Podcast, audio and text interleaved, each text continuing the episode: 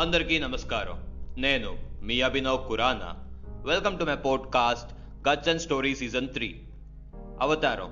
మహాప్రస్థానంలో ఎనిమిదో అధ్యాయమే ఈ అవతారం అనే గేయం. ఇందులో శ్రీశ్రీ గారు కవితా లక్షణాల్లో ఒకటైన తిరుగుబాటుని సూచించి దీన్ని రచించారు. పెట్టుబడిదారి వ్యవస్థపై పెత్తందారి వ్యవస్థపై శ్రామికుల తిరుగుబాటు చేయడానికి ప్రతీకాత్మకంగా రచించిందే ఈ అవతారం.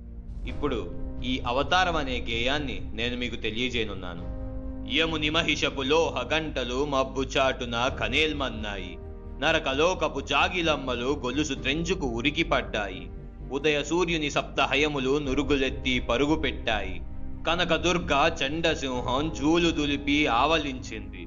ఇంద్రదేవుని మదపటేనుగు గింకరిస్తూ సవాలు చేసింది. నందికేశుడు రంక వేస్తూ గంగడోలను కలిపి గెంతాడు. ఆదిశుకుర వేదవేద్యుడు గురకరిస్తూ కోరసాచాడు. పుడమి తల్లికి పురుటు నొప్పులు కొత్త సృష్టిని స్ఫురింపించాయి.